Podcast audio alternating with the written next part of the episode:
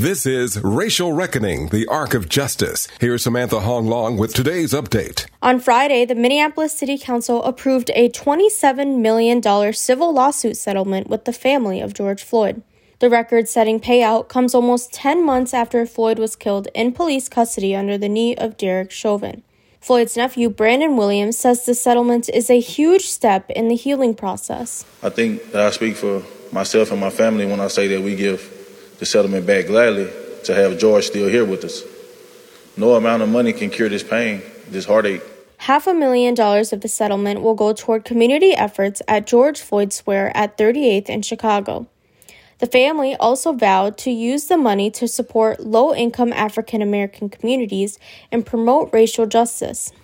Chris Stewart, an attorney working with the Floyd family, says this settlement sets a precedent in how it values black life. It's not just a large financial number, it's deeper than that.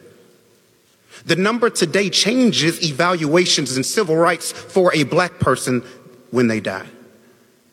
Because what you don't know is the rigged game that we always have to play when we take one of these cases because African Americans are not valued high when they are murdered by law enforcement in these cases.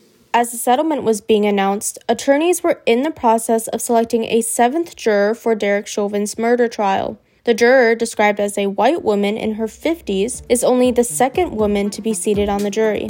For the Racial Reckoning Project, I'm Samantha HoangLong. Racial Reckoning, the Arc of Justice is produced and supported by Ampers, diverse radio for Minnesota's communities, in partnership with KMOJ Radio and the Minnesota Humanities Center. Online at racialreckoningmn.org.